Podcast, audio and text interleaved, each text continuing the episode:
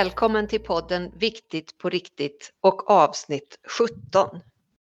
Här kommer avsnitt 2 i vår miniserie om de fyra elementen som går fram till sommaren.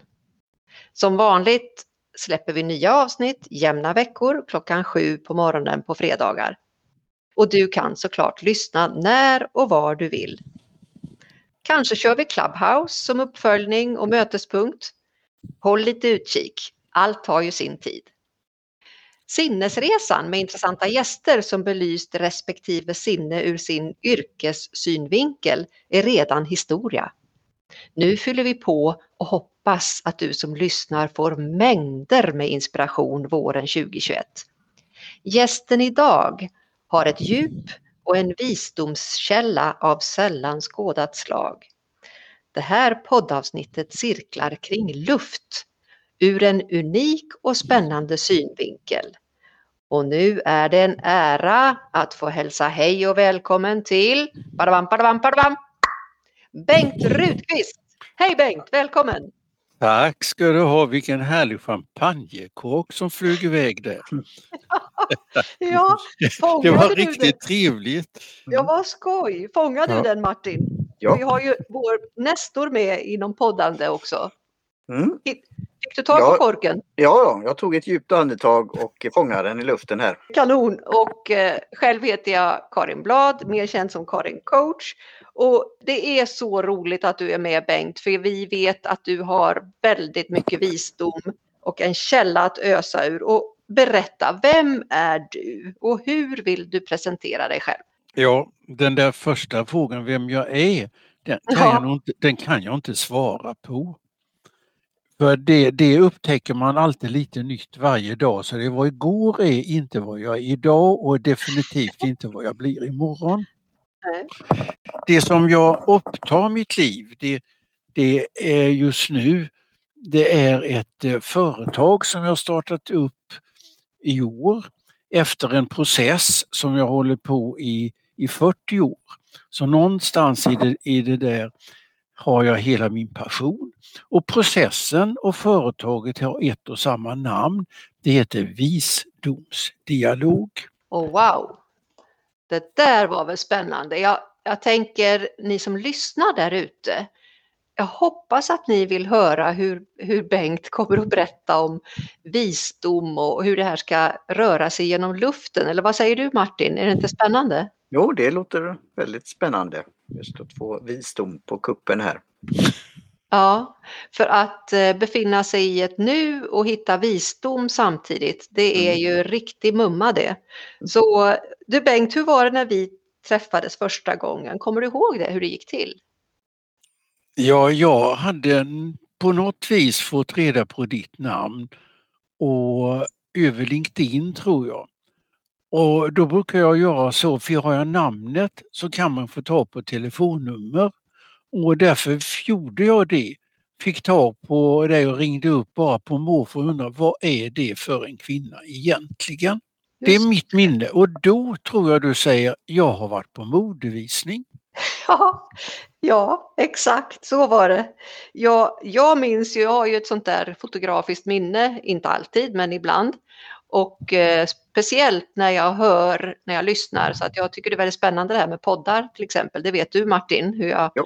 lyssnar på dina andra poddar och vet mm. exakt var jag har sprungit eller gått. Och i det här fallet när jag pratar med dig Bengt så minns jag hur jag körde. Jag hade själv varit modell på en modevisning och jag minns hur du skrattade så gott när jag berättade. Vad trevligt sa du.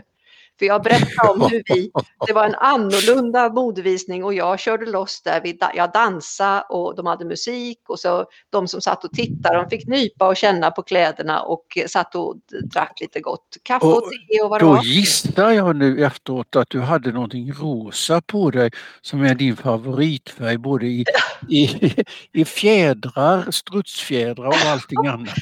Ja, grejen är att jag har ju fått lägga bort det där rosa lite grann för Va? att det, ja, för att det anses sticka ut så mycket. Nej, men, vad eh, hemskt. Ja, men så är det i alla fall så att jag har gråat ner mig lite men eh, det dyker upp ibland och... Eh, det hoppas jag verkligen. Men jag är ju väldigt förtjust i de här djurmönstren så att jag vet att jag hade någon leopardklänning på mig och, och snurra runt där och vi hade så roligt ja. för att de hade musik på. Och det, ja, det är en lång utläggning. Men det var i alla fall kul att berätta om och jag minns ju hur jag körde genom en vår, en begynnande vår. Det var så här tidigt grönskande vår, det var så vackert och det är säkert en tre år sedan nu någonting. Och det var just via LinkedIn som vi träffades. Det var kul. Ja. Och sen träffades vi ju igen för vi bestämde ganska snart att vi skulle träffas IRL. Det här var ju före pandemin. Ja. Och då sågs vi ju på ett väldigt speciellt ställe som jag kallar för Halmtaket. Ja, eller jag kallar det, ja man får kanske inte använda sådana ord, men hydda man har någonstans i Afrika. Ja, just det. Det är ju ett speciellt rastställe efter E45 ja, ner mot Göteborg ja. vid Lilla Edet, eller hur? Med till och med den uppmaningen rasta. Ja, exakt, ja. Och där Så var det, det gjorde vi. Ja, det gjorde vi. Och vi åt mat och du berättade om din filosofi och allt möjligt och så skulle vi in och titta på denna spännande visdomsdialog. Och då var den fortfarande i pappersformat eller en bricka liksom. Och där inne var det slamrande bestick, lunch, lunchstämning, lastbilschaufförer, mm. massor med folk. Och jag skulle försöka att koncentrera mig på alla de här nivåerna som du pratade om. Det var en utmaning. jag ber om ursäkt. men det, var, det var ju helt fantastiskt. Men det var just det här larmet just då påverkade så mycket att det var svårt att ta in den där informationen faktiskt. Men jag mm. tror jag hittade ett sätt att få dig att förstå det. Ja, absolut. Och det var att vi tittade ut, jag visar här utanför, så, så flyter en, en stor älv, mm. Göta älv. Mm. Och då säger jag, det är mycket kopplat ihop med, jag känner mig själv som om jag alltid sitter i en älv i en liten roddbåt. Mm. Men där jag har årorna surrade för de tänker inte jag använda i alla fall. Mm. Och så flyter jag med. Men mm. jag har ryggen i färdriktning så jag ser aldrig vart jag åker. Men jag litar på att jag alltid kommer rätt. Mm. Och så ser jag, får jag ge tiden och kraften att titta på allt vackert som man precis åkt förbi. Mm. Oj, vilket fint hus på den sidan. Nej, vilka rhododendronbuskar på andra sidan. Och så hela tiden njuter jag av det som redan har hänt. Mm. Och det är, det är väldigt mycket så mitt liv har varit. Mm. Och ni sa innan någonting att jag skulle lära er någonting vis. Det kan jag inte. Men jag kan möjligtvis få er själva att återuppväcka er egen visdom. Det är det enda jag kan göra. Och det har jag lite instrument till och lite verktyg till. Men vad som finns i det där, det är ju det som ni själv känner igen och som ni har skapat till själv någon gång, men kanske glömt bort. Och så plockar vi fram det igen. Och ibland kan man jämföra då, så här, vad vill jag ha av den visdom som jag har? Var det så klokt egentligen? Nej, det kanske inte var. Och då är det så fantastiskt. Man kan alltid välja om och sen kan man välja om och sen kan man välja om igen. Och så småningom kan man få faktiskt precis det man vill ha. Det är bara man själv som sätter gränsen för det. Och jag gör egentligen ingenting. Och det var väl i precis den här mötespunkten som vi träffades, för det här påminner ju väldigt mycket om det som jag arbetar med i min ICF Master Certified Coaching alltså min mästarcoaching, det är ju liknande principer av att man hittar sin egen inre källa och frigör sin potential, både personligt och professionellt. Det är två sidor av samma mynt. Så skulle man ju kunna säga. Och eh, man kommer åt det på lite olika sätt bara. Hur låter det för dig Martin, det här vi pratar om nu? Ja, jag tänkte, du har ju nämnt det tidigare om visdomsdialog och ett är inom cirkel då. Eh, för det har du Bengt, registered. Ja. Bygger den här dialogen på eh, en bok som du har skrivit? Eh, ja och nej. Mm. Ja, därför att jag använder delar av den där boken som jag har skrivit som små, små tankeställare jag rycker ut en eller två meningar här och där. Boken var inte mycket större än, än ett par hundra meningar. Den hette Frågor kring visdom och kärlek. Och då är det frågorna jag skrivit ner så att alla, var och en av de som läser den, läste den, för jag har tagit bort den från marknaden. Sen kunde ge sina egna svar. Och varför jag tagit bort någonting som blev egentligen ganska bra. Först gavs den ut i Sverige i två omgångar och sen gavs den faktiskt ut över hela världen och snurrade runt i ett års tid. Men då hade jag lärt mig så mycket att boken var lite för bra. För jag stod så tydligt, ni får bara läsa ett fåtal meningar varje gång. Och det gjorde inte folk. De läste hela boken och då blir det too much. Och då tänker jag, hur ska jag lura dem till att göra vad jag säger? Klippte jag sönder två böcker så fick jag ju både fram och baksida de meningar jag ville ha. Och det var i storleksordningen 120 meningar. Och så la jag det på baksidan av små visitkort. Och så gick jag tryckeri och så fick jag trycka upp det och så säger jag sen till min, de som vill jobba med processen visdomsteolog istället för boken. Nu får ni bara använda sex kort. Och då funkar det. Mm. Var det någon koppling Martin? Förstod du vad jag menar? Ja. Mm. så, så vad gör man inte folk följer de goda instruktioner man har? Jo, då får man hitta på något annat sätt. Mm. Så visdomsdialog uppkom ur askan i frågor kring visdom och kärlek. Det här är ju helt fantastiskt det du berättar Bengt om transformationen av begreppet bok. Ja. Och hur begreppet bok får en rörlighet i min skalle när du beskriver det så här i syftet att den ska bli använd. Ja. Ännu mer ja. användarfokus i min värld som, som jobbar som professionell coach och där just action är det viktiga. Mm. Men så spännande och om man skulle våga sig på en liten koppling till luft. Ja, jag tänkte vi har tappat bort det. Ja, om vi skulle Det tycker jag vi ska knyta an till igen. Ja, vad sägs om en liten koppling till luft? Ja. Ta ett djupt andetag. Ja, ja. det, det, det, det första jättebra var det sen. Nej, men vad gjorde du nu? Jo, du tog in livet. Du mm. tog in och andades in. Mm. Och det du andas in vet du inte riktigt vad det var för luft. Konstigt, det är osynligt. Mm. Och då tror vi att det är tomt. Och om det är tomt så tror vi att det är ingenting. Men det är en illusion. För luft kan precis lika gärna vara allting. Det är det vi andas och gör att vi lever. Utan luft kan inte vi leva. Mm. Och vi konspirerar egentligen den här luften tillsammans och vi andas tillsammans. Det är samma luft i mm. stort mm. sett. Mm. Vi ändrar lite, lite, lite på konsistensen. Tyvärr kan det komma en och annan covid-bacill med och vilket är mm. väldigt mm. tråkigt och väldigt illa. Mm. Men luften är faktiskt gemensam. Och, och luften är kvar. Jag ordnade vid ett tillfälle tillsammans med en amerikansk filosof, Peter Kustenbaum, ett par seminarier, två stycken i Grekland. Och då upplever Peter, den här fantastiska filosofen, han står och andas den luft som de som han skrivit sin avhandling på, Sokrates och Platon, hade gjort. Och han mm. var totalt lycklig. Mm.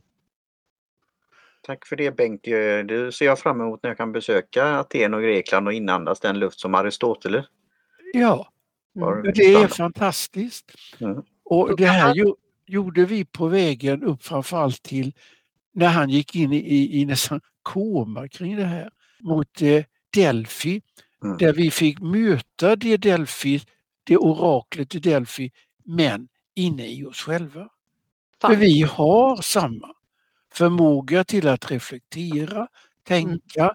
vad var, var bra, hur kan jag utnyttja det bättre, hur kan man använda den klokhet och visdom som har vuxit upp hos var och en genom både våra lyckade och våra misslyckade saker i livet. Mm. Och där skulle jag vilja få stanna till lite grann så de här fantastiska lyssnarna som vi har med oss, att de ska kunna inspireras, andas in allt det här som du säger och smälta.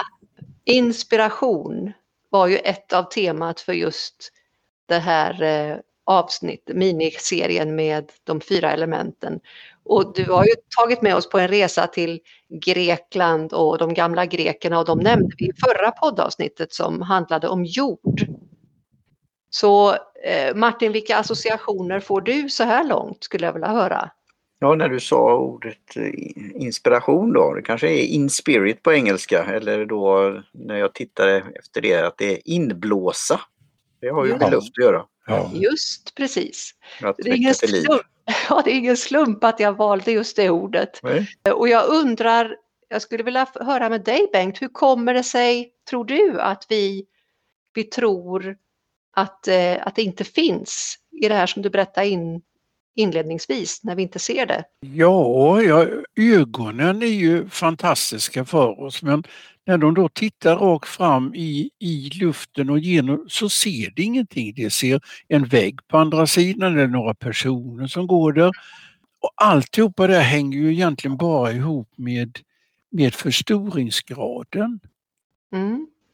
Finns, det något, att, finns det något mer det hänger ihop med? Ja, det finns säkert jättemycket men, men som jag ser det att man kan se ju på ett sätt om man ser med våra mänskliga ögon.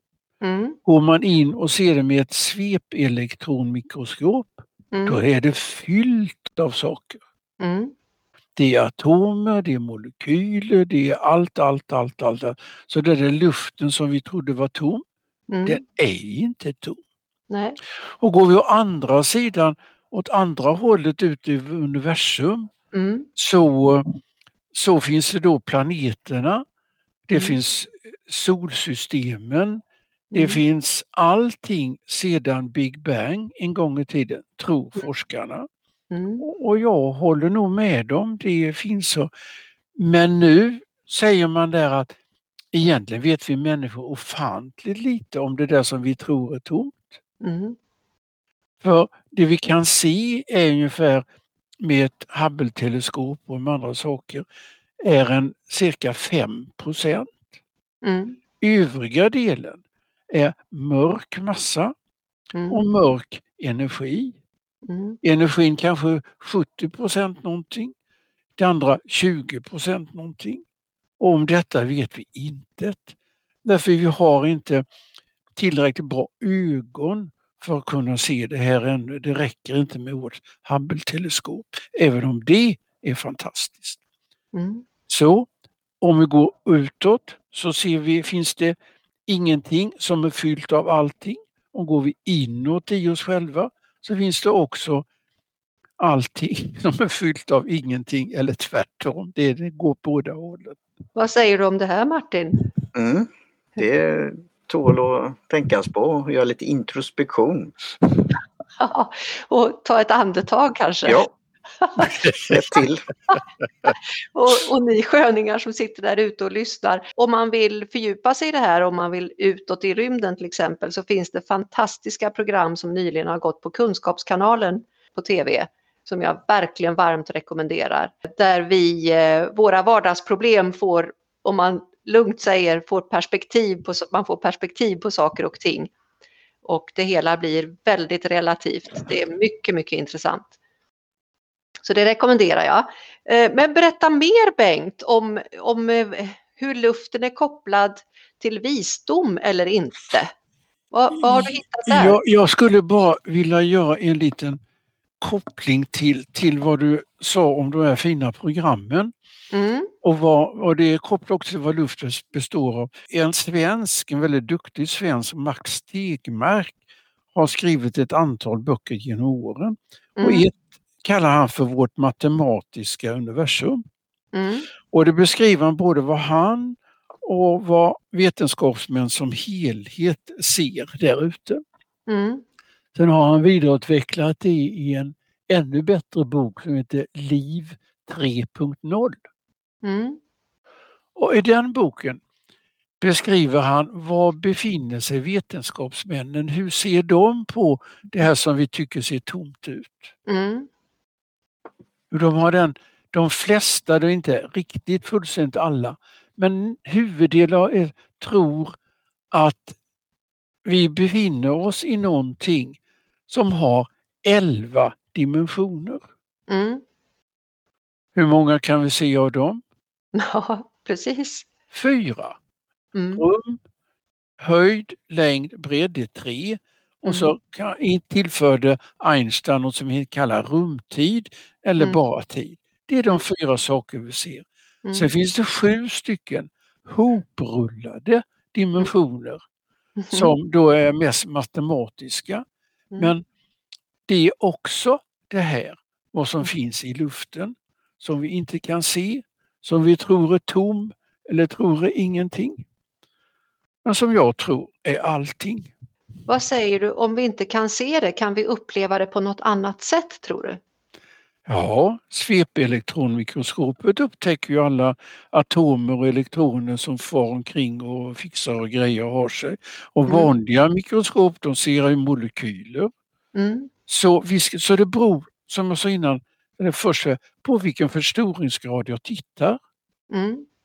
Och om man då pratar ur ett så kallat mänskligt perspektiv eller ur ett AI-perspektiv. Vad- Jaha. Hur menar Eller- du med AI, artificiell intelligens? Ja. Eller om man tänker sig, alltså bara som en vanlig dödlig sådär, vad kan en människa uppfatta? vad kan ett djur uppfatta? Vad kan an- andra organismer uppfatta? Hur kan växterna funka i fotosyntes och så vidare? Och Ja. vad, vad kan de här apparaterna som du beskriver och eventuell artificiell intelligens uppfatta? Och, Det var eh, många saker på en gång. Ja, ja och då, det, det, vad, vad ska jag svara på alla Ja, de sakerna? ja. Jo, Ta något som du tycker verkar kul. Ta det. ja, för jag tror att sensmoralen håller jag på att säga, nej, men sammanfattningen av när alla har tittat på det olika sätt så har de uppsökt en, en jätteviktig sak, Mhm. nämligen illusion. Mm. Man har upptäckt att det man trodde var ingenting är fyllt med någonting. Alltså det som ögonen ser egentligen illusion. För det Mm. finns ju någonting i det. Mm. Låter det konstigt? Nej, det, det du säger, vi går runt och är grundlurade. Exakt! Ja. Och av just den anledningen så försöker jag påminna mig varje morgon när jag går upp att vad säger Bengt, jag förlåter mig själv för jag har missförstått nästan allting. För det är vad jag har gjort och Mm. grundlurat mig själv. Och är det på ett personligt plan då som man har grundlurat sig själv eller kan det vara något annat? Nej, det är på alla plan. Mm. För vi ser, det vi ser är ju bara en sak, tror Mm. vi. Mm. Och vi ser inte det andra. Så någon helhet har vi inte. Utan går omkring och har en massa halvheter. Vad tror du är begränsningen då? Att vi inte ser det här? Vad beror Våra det på? sinnesintryck. Mm. Våra- De är ganska trubbiga. Syn, Mm. hörsel, smak. Alla de som du har gått igenom med andra. Mm. Mm. Är väldigt trubbiga saker. De hjälper oss tillfälligtvis. Men inte så det är jättebra. Nej. Men nu har vi då Hu- Hubble-teleskopet. Det hjälper oss att se mycket Ja. längre ut i rymden. Mycket bättre än vad våra ögon klarar av. Ja. Elektronsvepmikroskopet det gör åt andra hållet. Så Ja. vi kan alltså gå in i de här olika förstoringarna och uppleva det genom våra egna ögon. Men de själva klarar inte av det. Nej. Så vad handlar det här om? Vad är det vi behöver göra? Vi kanske ska fundera på vad är jag egentligen? Det är den eh, kanske viktigaste frågan som filosofin har tillfört mänskligheten. Vad Och- är jag egentligen? Mm. Och jag tycker en viktigare och starkare fråga säga vad är jag än vem är jag? För då kommer Mm. alla våra roller in och de är vi ganska duktiga på att förstå eller flytta oss från det ena till den andra. Mm. Men det andra är mycket mer centralt och eh, evig fråga. Mm. Vad säger du Martin? Jag Har du funderar. Ja, Filosofiskt så är det ju då att som du sa, sinnena är ju giltiga även om de är trubbiga. Ja, Och vad är jag är att jag är en individ. Jag ser mig som en individ. Och jag sa ju det här att jag gärna skulle inandas, vilja inandas Aristoteles luft och besöka då Lyceum, Aristoteles skola, ja. tillfälle. Det är att gå tillbaka till det och fundera på det och sen applicera det på sitt liv helt enkelt. Och det är ju då lite vad så kallat vanliga dödliga om man säger så. Jag är ju inte då inom vetenskapen eh, på olika sätt och vis men jag ser ju upp till de som forskar i det här och ser hur det kan främja mitt liv. Så det är jätteintressant att höra om de här teleskopen både utåt och inåt. Men mm. jag, jag fick en reflektion här nu när det är vårkanten. Ni pratade om hur ni träffades för några år sedan Mm. Att det kan man ju se då att om man städar eller om det är ljust eller någonting att det är partiklar och det är något sånt jag reflekterar på. Att det ser du inte alltid och så vissa eller om det är dagg eller om det är dimma eller alltså då är det mer att ta på på något sätt. ja är sant. Men frå- min fråga är då Bengt om du skulle gå omkring och fundera på det här hela tiden. Hur skulle det, vad skulle det kunna leda till? Nej, det skulle bara vara besvärligt. Det är bättre att jag konstaterat en gång för alla att jag missförstått det mesta och så försöker jag förstå mig själv istället. Ja. Och det gör jag genom, genom det här som jag konstigt har sammanfattat i begreppet visdomsdialog. Ja. Har du en ni- dialog med dig själv eller har du det med andra eller både och? Nej, var och en har den här dialogen med sig själv och det enda jag gör är att ta tillhandahålla ett verktyg. Jag säger, jag, det var någon som, som, som när jag gjort den här processen med, med några på ett stort konsultföretag och det höll på i en timme cirka så säger det var den bästa föreläsning jag hört någon gång. Föredragshållaren håll tyst hela tiden. Det är underbart. Och så fortsätter de, för då kunde vi lära oss någonting om oss själva. Mm. Och det är vad processen går ut på, det är en reflektionsprocess. Och, och på ett enkelt sätt, tycker jag, men det kanske det får ni svara på. Men om jag beskriver den så här för er. Mm. Visdomsdialog är en metod som utifrån ditt eget, alltså Karin och Martins egna förhållningssätt och era djupa frågor kring era här och nu situationer. Allt det här sammanfattar i ordet, det är era behov. Mm. Utifrån era behov då hjälper jag er att reflektera över alla viktiga problem och få nya tankar och infallsvinklar som inte haft innan. Det är min approach att komma, att det jag kan erbjuda. Mm. För då klargör ni för er själva, inte för mig, vad ni önskar, vad Mm. ni vill genomföra och vad ni är beredda att ta ansvar för. Det är er benefit. Mm. Och Det här kan man ju göra på många sätt och gjort genom århundraden på många sätt i böcker och skrifter och diskussioner och dialoger och sånt här. Och jag säger att det här finns ju i dagens samhälle också genom traditionella konsulter, genom coacher, genom böcker, föreläsningar och det är den så att säga, competition eller som jag har, har med andra. Men det är väldigt få som arbetar från en systematisk existentiell grund som är mitt 45-åriga intresse. Mm.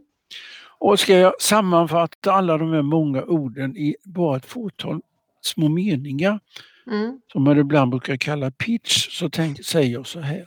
Tänk vist och gör en vis dialog med dig själv över dina problem och framförallt möjligheter. Använd nu din djupa egen erfarenhet som är din visdom. Unna dig att göra en sån här visdomsdialog för det är ditt sätt att agera utifrån ditt djupa vara. Jättefint. Och jag har ju provat det här Bengt och jag tänker de som lyssnar här ute blir säkert väldigt nyfikna på, för du beskrev det här med benefit och, vilken, och så vidare. Och vilken nytta, vilken praktisk användning har du redan nu sett av visdomsdialog? Och kan man se fram emot? Hur kan man använda det här?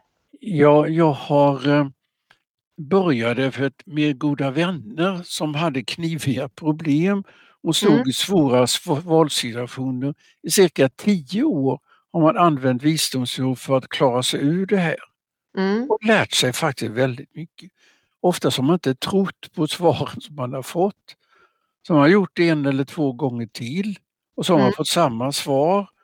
Och sen har man ändå tvekat och varit på väg att göra någonting helt annat men så har man till slut kommit fram till att jag försöker. Och det har varit de bästa saker de har gjort i sitt liv sen. De har aldrig ångrat sig. Nej. Så, så det är ett sätt. Mm. Ett annat sätt är har låtit personer som är långt från arbetsmarknaden mm. fundera på vad är det de, hur skulle de vilja bidra till samhället? Vad skulle de egentligen vilja göra?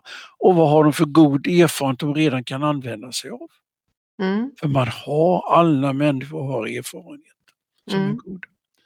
Och det har lett fram till att man har använt visdom för att säga, vad är det jag allra, allra helst skulle vilja göra? Inte det jag trodde jag skulle komma hit och få jobb i.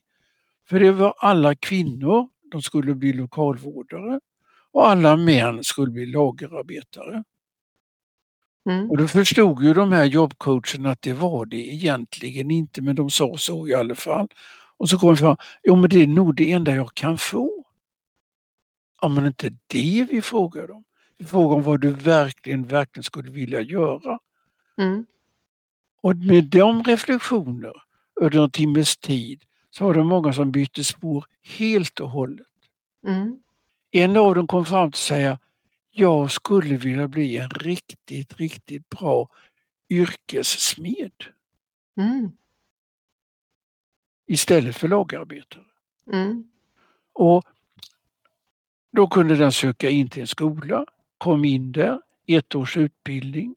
Den under tiden pratat med ett fåtal smeder som fanns i närheten och ordnat upp jobb så de kommer dit senare. Så, så mycket sätter igång. Mm. Därför att plötsligt så, så gör man någonting för det man tycker om och älskar och då förändras mindset. Mm. Du tänker på ett annat sätt på saker. Så Mm. då skriver du ett CV bättre, då gör du Mm. en anställningsintervju bättre, då tar du kontakt med företag innan de har gått ut och då har de ingen konkurrens och då får de jobbet lättare. Mm. Så på det här företaget som har jobbat i tre månader med det här så tror jag de har fått in ett tiotal som fått jobb, Mm. flera som har bestämt sig för utbildningar och det är saker som inte har hänt tidigare. Så det är praktiskt, praktiskt, praktiskt på det sättet har det funkat. Sen, Jä- Jättekul att höra. Eller Ja. hur Martin? Ja, jag fick att tänka när du sa smed så tänkte jag luftens betydelse där, att eh, ha syretillsättning. ja. Och även uttrycket att eh, få näring till sig själv. Det finns det här Ja. engelska uttrycket som heter fizzle. En stekpanna till exempel eller en spark. Och då kan Mm. du ju då när du får den där syretillsättningen eller gnistan. Mm. Och att det, för jag, jag tog ett djupt andetag när du pratade om problem Bengt. Och så Ja. tänkte jag men jag lyssnar vidare och så kommer ju möjligheterna också. Och då blev det bra tyckte jag. ja. Och då är det här uttrycket fizzle att man kan ju både då få det här att det sprakar och det steker men det kan också fizzle out om du tappar gnistan eller syre, alltså någon kväver det hela. Ja, ja. Mm. ja, ja. Eh, Det var det Men jag tänkte på. Det är alltid två sidor av varje sak. Ja. Det, det, det, det, det kan användas på olika sätt, positivt och negativt. Mm. Det, det kan upplevas på olika sätt. Och det är bara med ens egen attityd man upplever saker. Och hör och häpna, den kan man välja. Mm. Man kan välja hur man ser på varje sak som händer. Det behöver inte vara det som man först tror händer. Eh, gnistrande inspel här Martin och, och, och Bengt och eh, vi hade ju en, en härlig upplevelse tillsammans med när vi skulle eh, börja podda idag som, som var en, också en gnistrande upplevelse där vi, eh, en helt absurd historia om man ska vara ärlig, där vi satt och hörde varandra men ändå inte och allting. Och så bara löste sig allting så att vi, vi kom igång. Och förra avsnittet var lika intressant så, där vi var grundade i jorden med Elisabeth Bövik. Jag vill bara passa på att säga det, ni som inte har lyssnat på det. För de här avsnitten hänger ihop. Och eh, att, att syresätta de här tankarna är ju otroligt viktigt när vi lever i en tid där en, den tekniska utvecklingen går så fort. Och den bygger ju på mänsklig intelligens, förståelse och utveckling. Och frågan är ju hur vi förstår oss själva med den relativa begränsning som du beskriver Bengt att vi har med vår sinnesapparat och de elva dimensionerna som du pratar om och där vi inte ser mer än en, liten del. Och här var vi inne i avsnitt nummer, eh, det, det sjätte sinnet som var avsnitt nummer, du får hjälpa mig på traven Martin, Mm, de är 17 nu. Ja, det var det 15 tro. Där vi hade Fatmir Serveti med oss. Väldigt, väldigt intressant. Eh, och där vi pratade om intuitionen och hur man mm. kan känna på sig. Och energin i till exempel luften i ett rum. Mm. Där man kan känna energin utan att se. Så med detta sagt, vad säger du om det Bengt? Med det här med vad vi, hur vi kan förhålla oss och vår attityd till saker och ting. Ja, där, där har, jag, har jag funderat en del genom åren och hamnar tillbaks att det här kopplar ihop med den fullständiga frihet som vi egentligen har men tyvärr begränsar oss ofta. Mm.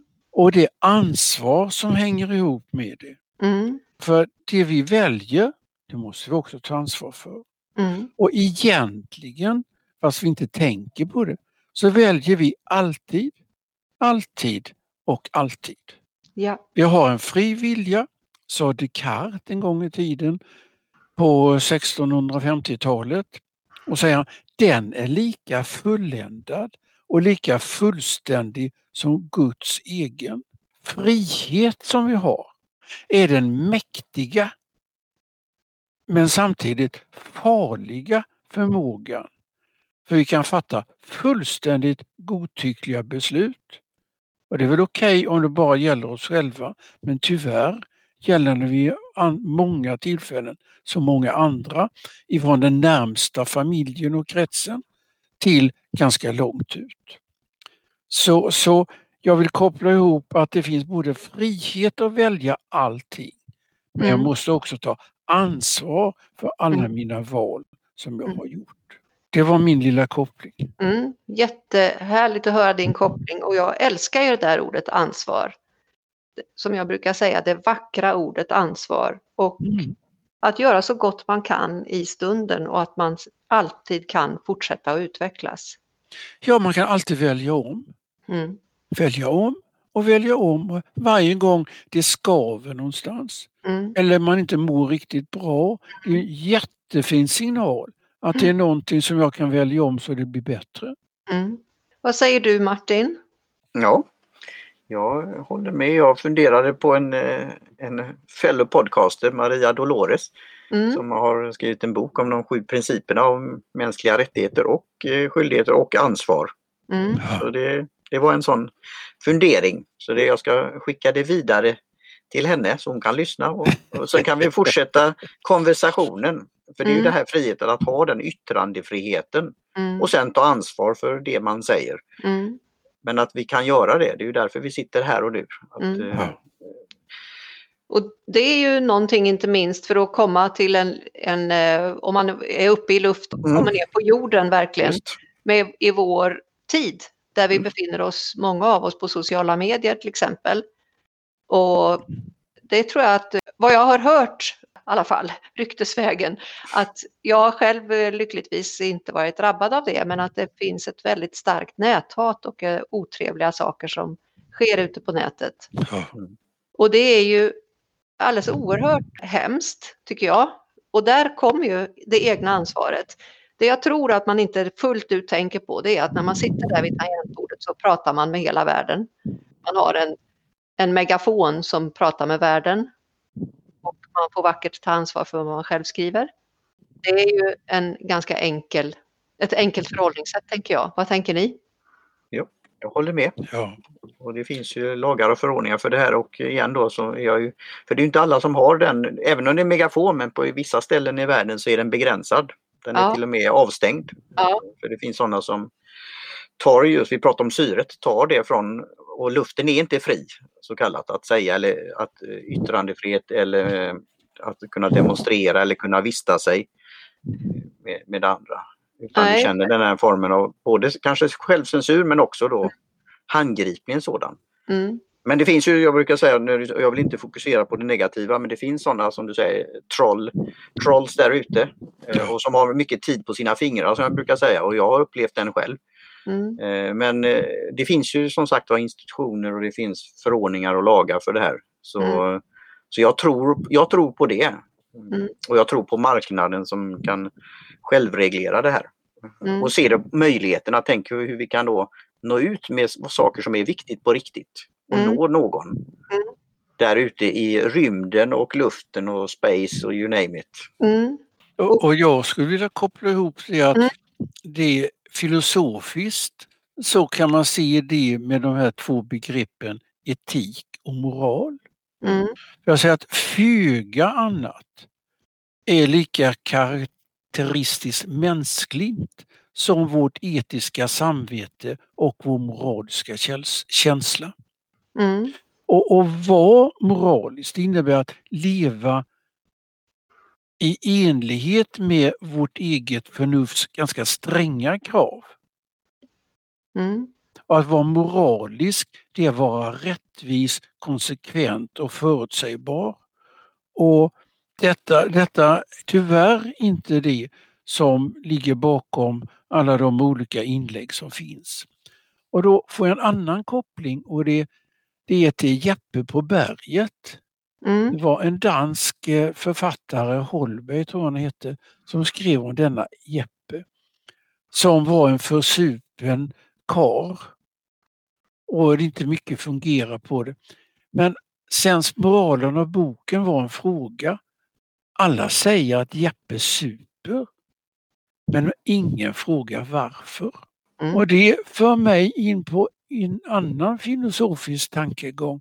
Vad Mm. är det för känslor som är de starka i världen? Ni Mm. nämnde ordet hat innan. Mm. Och det har ju man sett genom århundraden hur mycket hat har ställt till elände. Mm. Men innan det blir riktigt hat så tror jag att det, det är andra var, starka vardagskänslor. Mm. Nämligen skulle jag bunta ihop alla känslor som finns i hela världen och dra ut ett motsatspar så blir det inte kärlek som ni tycker är den ena fantastiska polen och hat som man skulle tro den andra. Nej, utan det blir kärlek och rädsla. Mm. Det är de sakerna som börjar i en rädsla som man kan få hjälp av föräldrar och andra eller goda vänner att ta sig ur. Men tar man sig inte ur rädslor, då växer de på olika vis och det kan växa mot hat. Ligger väldigt mycket i det du säger. Ja, det är i alla fall min lilla bild. Mm. Själv har jag ju skrivit en bok just om, eh, om de här sakerna. En interaktiv coachbok som heter Ja-lagen där jantelagen får på nöten när vi kränger den rackaren ut och in. Bravo Karin! Bravo! ja, jo, och den, eh, den har varit, blivit, är poppis och finns på Storytel nu för tiden och eh, det bästa är faktiskt att beställa den från mig för då får man med en anteckningsbok och det är där professorn bor när man skriver sina svar på frågorna i huvudboken. Då ser man vad man själv har innanför pannbenet. Det är därför jag har de där stora rosa plympennorna. Det är för att komma ihåg att du ska skriva, du ska skriva direkt. Så när man köper boken av mig så får man en instruktion också, för vi är vanedjur och vi brukar ju läsa böcker på vårt vanliga sätt, men den här kan man inte läsa som vanligt. Man ska läsa, skriva, tänka reflektera och jobba med boken. Lite liknande idé som med dina kort. Mycket liknande faktiskt. Ja, Inte det, alls lite. Utan grunden som du och jag gör samtidigt, vi ber ja. att folk ska reflektera ja. och lära sig någonting av sina erfarenheter. Och det är ja. de egna erfarenheterna. Exakt. Och, och, vad är det som är så bra med det här då? Vad, vad, är det som gör att det funkar? Vad skulle du säga, Bengt? Jo, för att långt någonstans inne i oss själv så kan vi faktiskt, även om vi har utsatt för mycket elände, välja att tänka, välja mellan gott och ont. Mm. Och vi vill ju helst inte göra oss själva ont. Och då är det bättre att vi väljer sånt som ger oss själva gott. Mm. Och det ger ofta gott till andra också. Mm. Så det finns, kopplar igen tillbaka lite grann till etik och moral. För det ligger där någonstans. Alltifrån våra föräldrar har sagt, vi föddes som små barn, att nej men så ska du inte göra. Mm. Till när de samtidigt säger, ja men pröva det här och så får du se vad som händer. Mm. Och gör sen det som är, du tycker är bra. Mm. Hur ska man veta innan man har prövat? Nej, man är inte född att veta som någon sa. Och, och, vad, vad, vad, tänker du Martin? När du ja, jag, jag, tänker på vad heter det, The Wright Brothers i Amerika. Mm. Som hade en cykelaffär. Ja. Och sen eh, bildade, så skapade de ett flygplan. Ja. Tänk om de hade varit rädda eller inte vågat eller det var några förordningar i vägen. Mm. Eller inte våga pröva. Eller inte våga pröva. Det var det de gjorde. De cyklade och cyklade och trampade på som bara ja. den. Ja. Ja. Och lyfte cykeln eller inte. Nej, det blev ju sen när de studerade fåglarna. Ja, ja så de, de kom till och med upp i luften. Ja. Ja, och eh, dagens tema. Och jag skulle bara säga för mig så är det det som gör att det här fungerar det är, och att det blir hållbart. Det är att individen själv äger och vet mm. och känner och minns. Mm. Och kan göra processen själv. Det är ingen annan som talar om utan det kommer inifrån och det är det som är poängen tänker jag. Ja, det är Så verkligen att, poängen. Man mm. har, vem har svaren på ens frågor? Mm. Och inte är det någon annan. Nej. Utan det är ju en själv. Ja. Och det är bara att det får man fram genom sina reflektioner. Mm. Visdomsråd har gjort ett antal strukturerade reflektioner. Mm. Man har en struktur man följer mm. för det blir så mycket lättare. Mm. Men, men sanningen och kunskapen mm. och visdomen den mm. finns inte i någon, hos någon organisationskonsult. Nej, absolut Det kan vara för att det kan finnas, men då är det bara för organisationskonsulter själv. Men det är inte, det är inte för någonting annat. Nej. Men att sanningen och kunskapen och visdomen den har vi lärt oss av bittra eller positiva erfarenheter genom livet. Och det är dem vi ska knyta an till och återanvända. Och då blir det mer hållbart. Mm.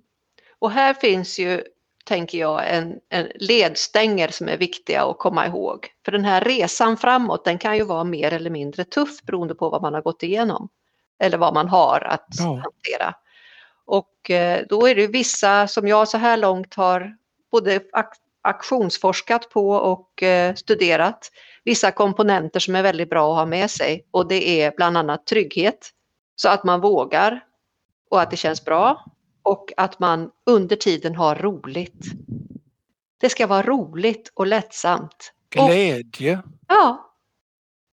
Och jag bara skickar med, vi skickar med det när vi pratar om eh, massa rymd och elektroner och vetenskap och hej och hå, att ner på, både befinna sig i luften och ner på jorden.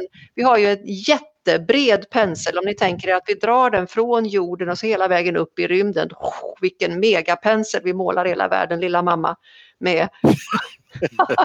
och alla, i alla de här olika luftskikten där fotosyntesen och alltihopa sker, där, som gör att vi, du och jag, du som lyssnar, vi som är med i podden här nu allihopa, att vi kan andas och leva överhuvudtaget. Ja.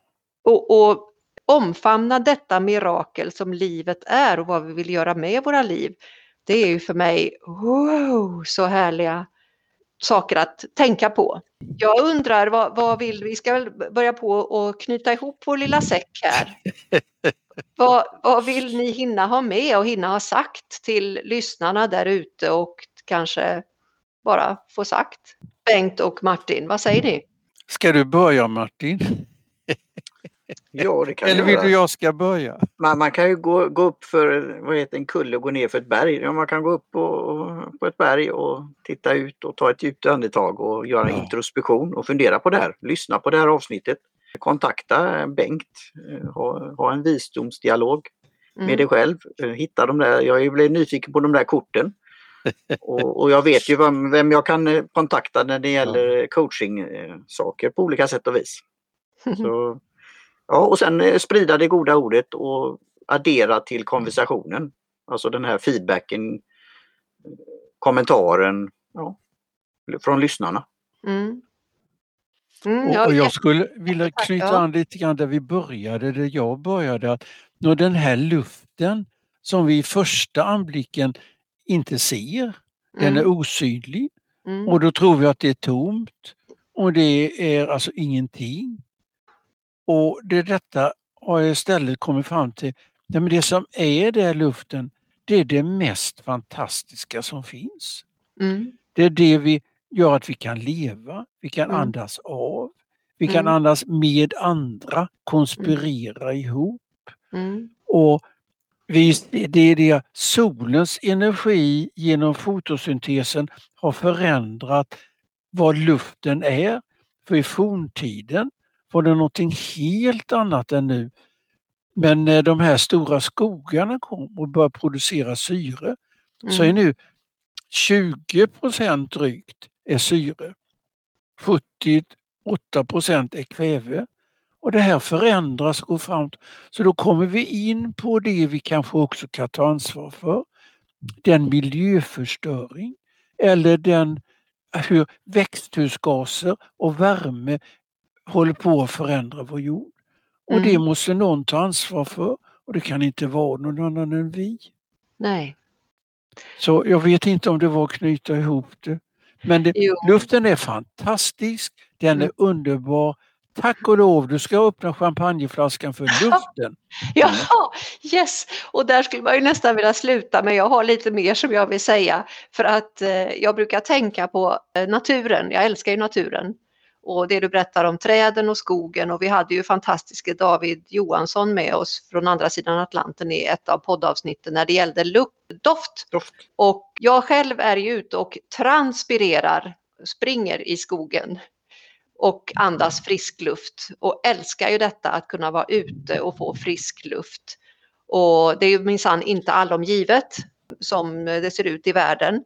Men de här fina sakerna som du säger Bengt med hyllningen till luften och förståelsen för vad vi har i vår luft och hur den påverkar livet på jorden. Det, det tycker jag är så fint och jag brukar tänka att allt som vi ser av saker är gjort av någon. Om man bara tänker bort alla prylar, hus, bilar, minsta lilla pryl, det är någon som har designat och gjort det här. Om man bara tittar på naturen så det som växer som är gjort på ett helt annat sätt. Det tycker jag är spännande att leka med den tanken. Och jag skulle vilja fråga Bengt, du har, talat, du har berättat om en sotarlucka. jag vill så gärna få avsluta med sotarlucka och jag kan inte hjälpa att jag tycker mig se dig med en champagneflaska där uppe.